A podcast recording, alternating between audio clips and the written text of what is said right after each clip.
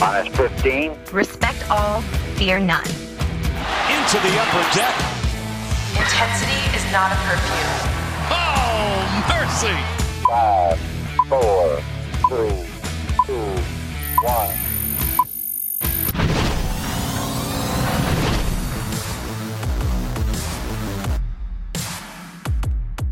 It is the MASN All Access podcast. Paul Mancano and Bobby Blanco, as always. Bobby, how you doing? I'm doing great, Paul. We're in a different location this time, usually in the warehouse.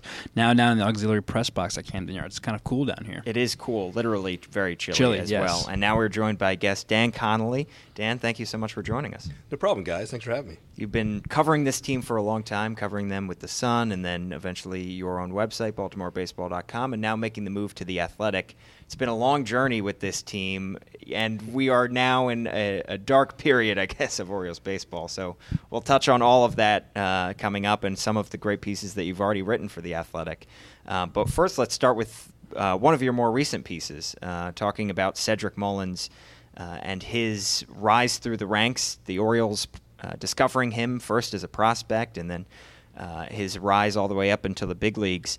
Uh, it's a fascinating piece for those of you who haven't read it. Um, what would you say, I guess, some of the things that you learned from that piece going in?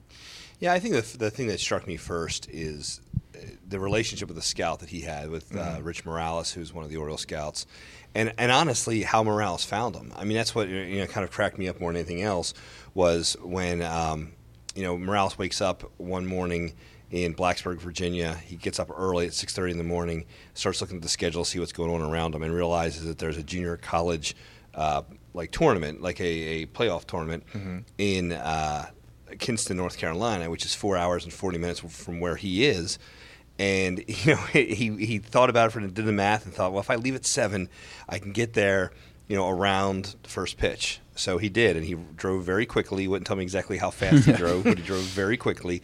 He got there in the second inning of the game, and instead of going behind the uh, the plate and where you know scouts usually sit to watch pitchers, he decided just to go up to the third base line some so he could kind of watch uh, the hitters a little bit better. And he said there was a left-handed hitter, the, really the first guy he settled down to see.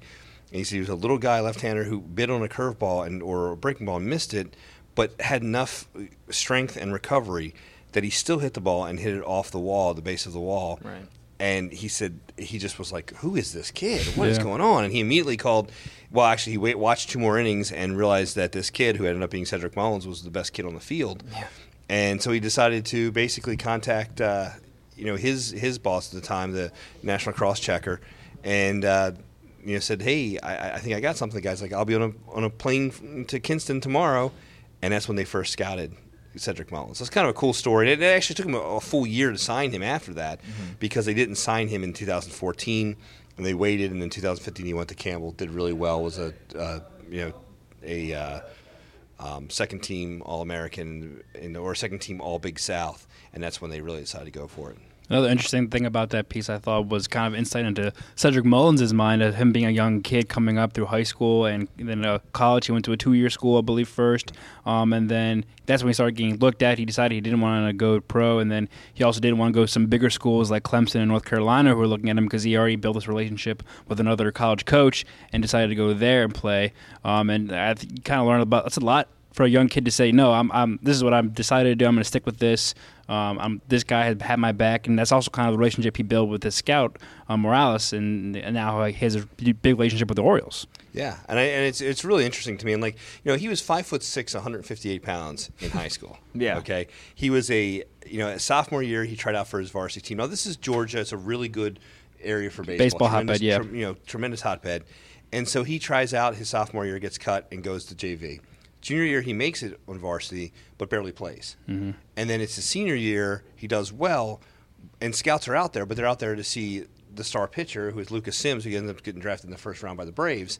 And so he really didn't get you know many looks or, or whatever. And again, he was you know he was five foot six in high school, five foot eight when he got to junior college, uh, 170 some pounds. And and you know when people look at that, they you know they look for a prototype. And I actually talked to Rich Morales. I didn't put this on the uh, uh, story, but we, but he and I talked about that, and he says, you know, you you you you know what you want, you know what the guy's supposed to look like, but you can't not look at other guys and say, okay, well he doesn't. He's you know he's under six foot, Yeah. or he's not. You know, you ha- baseball is one of those games where it takes all sizes. It's you know there's there's everyone has a different look to him, and it's not you know you have the prototype guy, but he may not be able to do it. And you have 6'4", Right. 220 guy, but he maybe doesn't have the skills, or maybe he doesn't have the drive. And this kid's drive was off the charts. And he said, you know, Morales said, and it was kind of interesting to me. He he shook his hand.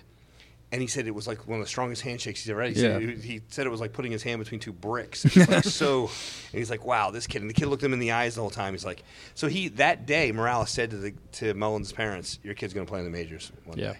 I love it too because personally, I'm always been called short my entire life. I'm five foot eight. I'm his height, Right. so I can imagine how he feels being a professional athlete and going through all of that stuff.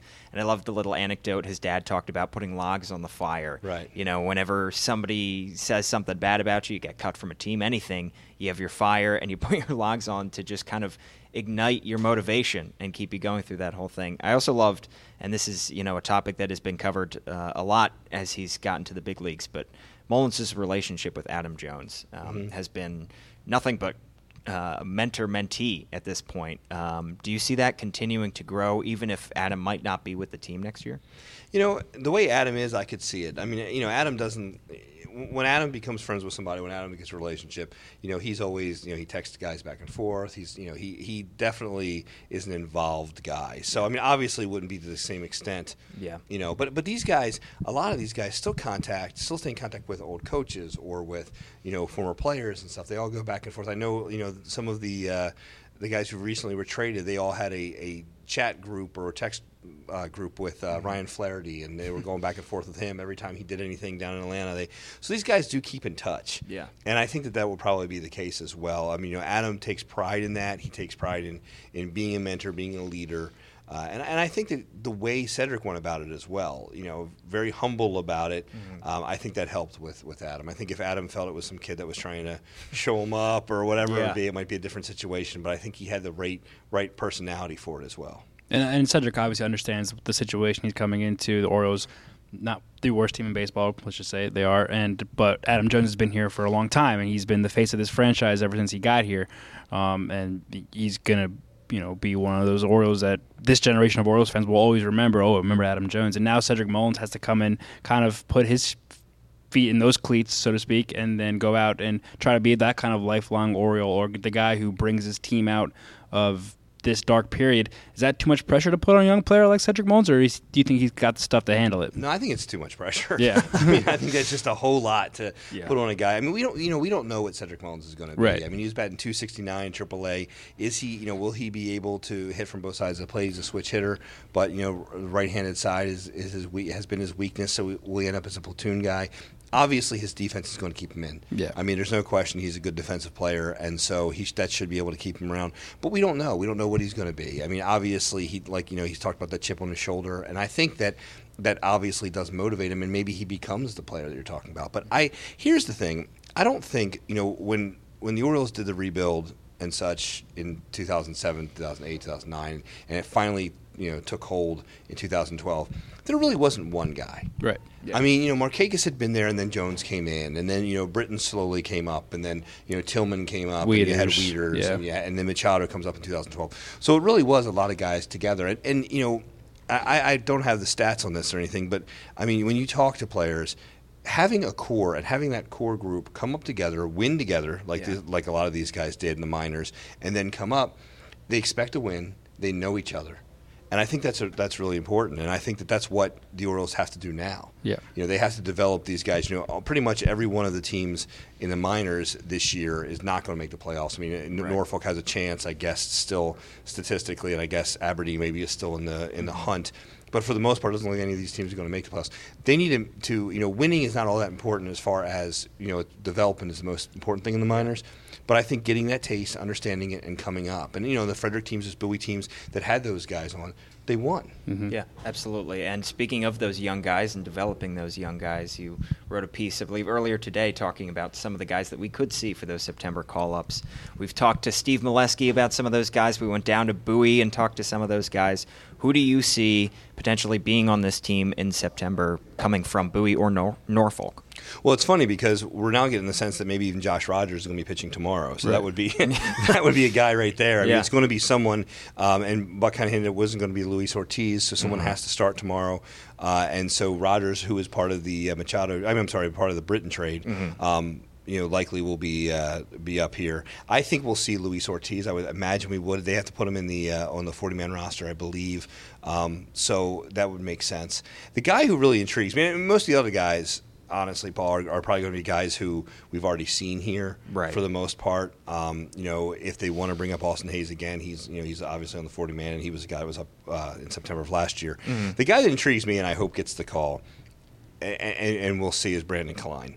Who is a great story? He's a local kid. Yeah. Um, you know, talk about perseverance and going Yeah. through that kind of stuff. And so he, uh, you know, he's went through injuries. He was a second round draft pick out of University of Virginia, like I said, from Frederick, and he has reinvented himself as a reliever, and he's done Yeah. exceptionally well for himself. And so I would imagine, I, I hope that they end up putting him on the uh, 40 man because, frankly, they're going to have to do the same thing with him. He's going to have to be. Uh, Put on the 40 man or be eligible for the Rule 5 draft in December anyway. So Yeah. why not bring him up, get him a little bit of a taste, and, and you know, have another good story for, for September. Yeah. Yeah, why not? And uh, so this Paul, the this piece that Paul mentioned is part of Connolly's Tap Room on theathletic.com, which I love that just idea a bit like you're the bartender and the, the readers are the, your your uh, patrons, I guess, come in just drinking and talking about baseball. It's a lot of fun.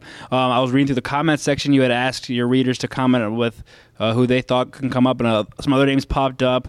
Um, what other names do you think, besides, I guess those are your two, Ortiz and Kline. What what other names would you say maybe are your second tier of players you might want to see up here?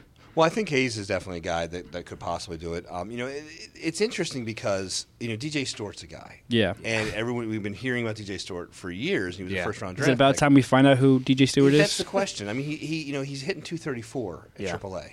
So is that you know do you want to reward him for hitting 234? Right. Right. Or do you say, hey, you know he had a 331 base percentage. You know he's had 10 steals and 10, uh, 10 or 12 home runs, and so we're going to see what he can do. And we, you know there's an opening in left field. I think the Orioles have to figure that out.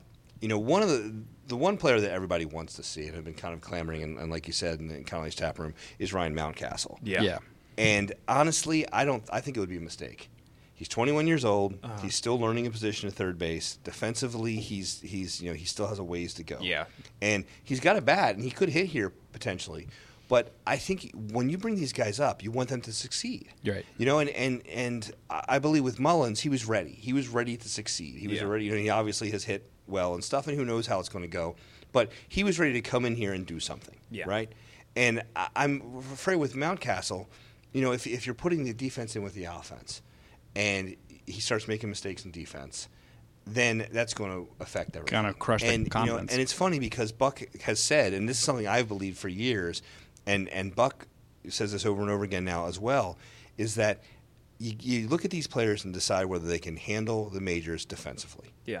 Then you bring them up, and then you see what you got offensively. But very rarely does a guy who's just killing it, who's just raking it offensively down there, come up and continue that pace if the defense isn't there. Right. Because that's really one of the big differences between the minors and the majors is just how good everybody else is defensively. And, I, and it's funny because I mentioned this on the on the bar blog, and someone said, "Oh, he can't be worse than Tim Beckham." Oh yes, he can.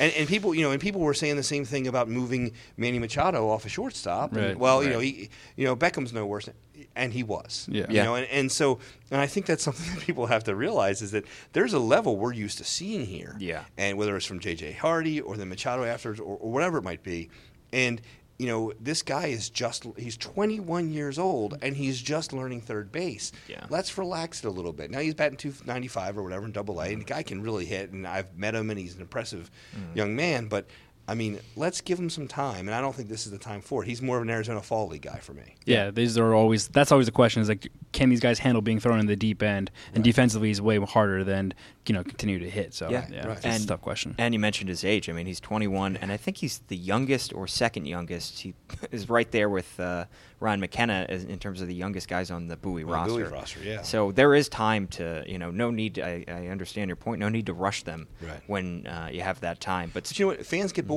Yeah. I mean, you know, Yeah. they want to see and they want to see the hope and they want to see the guys come up here, and I totally get that, and Yeah. I'm, I'm on board with that. But you want to see him stay here. Yeah, yeah. It's not seeing him come up. I mean, you know, Austin Hays came up and he struggled. Yeah. Right. And then he went back down, and you know, in the next year got hurt, and he also struggled again. Yeah. And now he's starting to hit better, but it's hard to make Absolutely. that jump. And I, I think you want to give them, let them be as ready as they possibly are before you bring them up. Yeah. Uh, s- switching over from young guys to veterans, uh, one of your more recent, more interesting pieces that I loved was about uh, the Danny Valencia uh, saga, I guess you could call it. Him, uh, you know, being placed on waivers and ultimately the, the team not finding, or DFA'd rather, than the team not finding a deal for him um, before they eventually had to cut ties with him. You brought up some interesting points that uh, bringing up his past, especially that he had built up kind of a negative reputation as being uh, a bad guy in the clubhouse, and as somebody said, a clubhouse cancer. What were some of the things that you unearthed when talking to players, whether it was the, with the current Orioles or other front office types around the league about Danny Valencia? Yeah, it, it strikes me because you know here's a guy who's bat who hits 310 against left-handed pitching and good left-handed pitching. Um, it's a small sample size, but he absolutely crushes David Price, who is going to be pitching in the playoffs. You know, and um, you know he he hits uh, Dallas Keuchel very well, and and so you would think that there is a market for him. Yeah. And it's funny because as it was, you know, they DFA'd him, and I was hearing nothing, no buzzing whatsoever, and it struck me because in July when I was calling talent evaluators from, from different teams and, and talking to them about what they're hearing and, and involving the Orioles, I brought up the Danny Valencia name, and immediately people were like, "Nope, don't want him. Nope." And then one guy even said to me, one of the Italian evaluators from another team said, "He's a clubhouse cancer," and he's bounced around. Yeah. There's no question. And when he came to the Orioles the first time around, I believe it was in 2013. Um, they, uh, you know, he, he had a he had a certain it was it was 13 or 15. I remember it was one of the, one of the non-playoff years, and and he definitely had a swagger to him, you know, and, and and there was definitely a you know there's one player that said to me like a you know the U University Yeah. of Miami kind of swagger, Yeah. And you know, and then he had an altercation in Oakland with Billy Butler, uh, which you know Butler ended up being released, and they ended up saying that it was you know that uh, Butler was the instigator. But that kind of stuff hangs with you. Yeah. And so he didn't. You know, he had a decent year last year with with Seattle Mariners. Didn't get a job. Was in the uh, free agent camp in in Bradenton, and the Orioles, you know, signed him to a minor league deal. And it's funny because when we first met him at the minor league, you know, when he sent that day in spring training, I asked him the question. I said, you know, would you be willing to play in the minors? And he said, mm. no. Nope, I'm here to make the major league team. Yeah. And we walked away. He said, well, he's, he's still got that confidence. Yeah. and he was right. He mm-hmm. was a major leaguer, and, and Yeah. he, you know, and he was a you know a suitable major leaguer for the Orioles. Now, obviously, there's no real place for him at this point when you're you know when you, they brought Mullins and they DFA'd him. Yeah. But it, it does strike me that we're five days away from you know the the September 1st, August 31st time where you have to be on a roster or you can't be in the playoffs. And Valencia, as far as I know, still does not have a job. Yeah. And you know, and, and I think it is. It, it's funny that piece probably did as well as almost any piece that I've done so far for the Athletic because it is one of those things that you really don't think about that aspect of it. But while he was here in 2018, eh, all the players got along with him. They thought he was a good guy. They, you know, they thought he was a good teammate. Um, he was fine with him, perfectly fine. You know, Yeah. good with the media.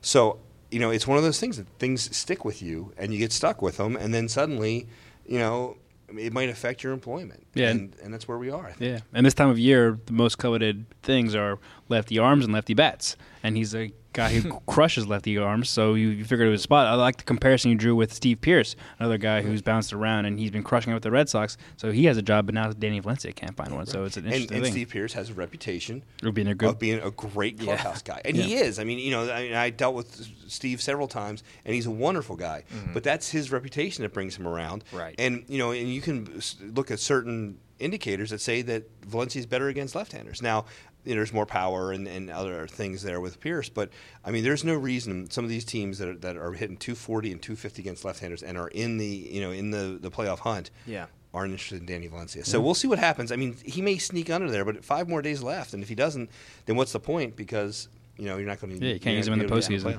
Yeah, Dan, you're obviously somebody who's well versed in Orioles history. You've been covering this team a while and know it all the way ways back. Um, so I, I wanted to bring up this season in particular because uh, obviously the Orioles are on pace to hit 100 wins for I believe the third time in, in franchise history, or 100 losses rather for the third time in franchise history.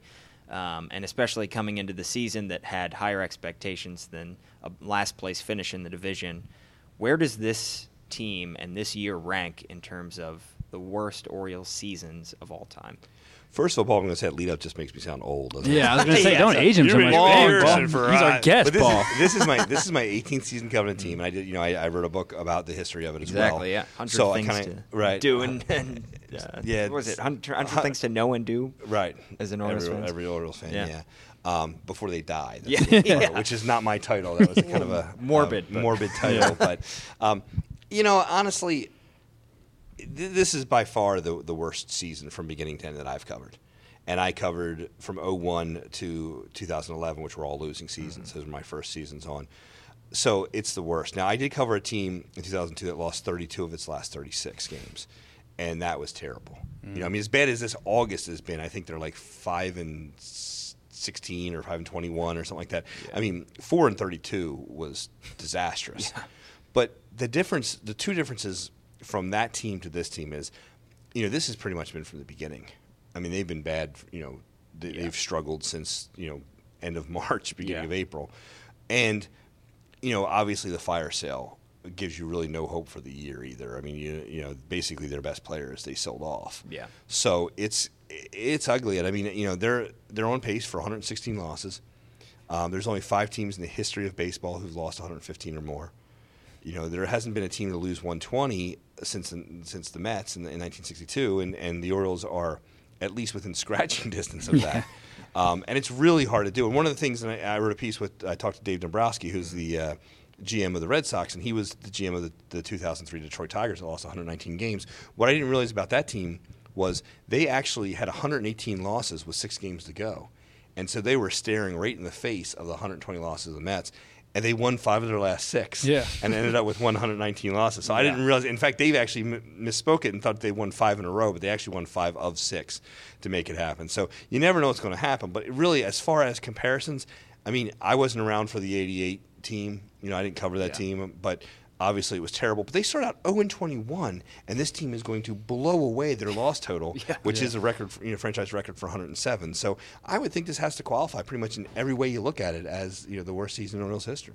Yeah, kind of in recent history, the 2013 Astros lost 111 games. Obviously, four years later, they won the World Series. Now, it's obviously lofty expectations, but what timeline in this rebuild? I know it's literally just starting, but what timeline in this rebuild do you see the Orioles should aim for to start competing again? You know, no one wants to put like no one in the organization wants to put years on Right. it, right?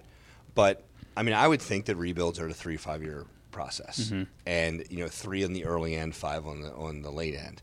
But that's what you want. You want within three years to be seeing something. And it's funny because I talked to, to Matt Klentak at length about this, who you know helped take over the Phillies. Yeah. And they were thinking three to five years, and within three years, they're already where they need to be. yeah. I mean, it obviously can add some pieces and things of that nature, but they're already competitive for the division. You know, two and a half years after their rebuild started. Yeah. So, I mean, you know, you'd like for that to happen. I mean, obviously, a lot of it has to do with your minor league system. You know, the Orioles added 15 guys. You know, 12 of whom had never played in the majors before.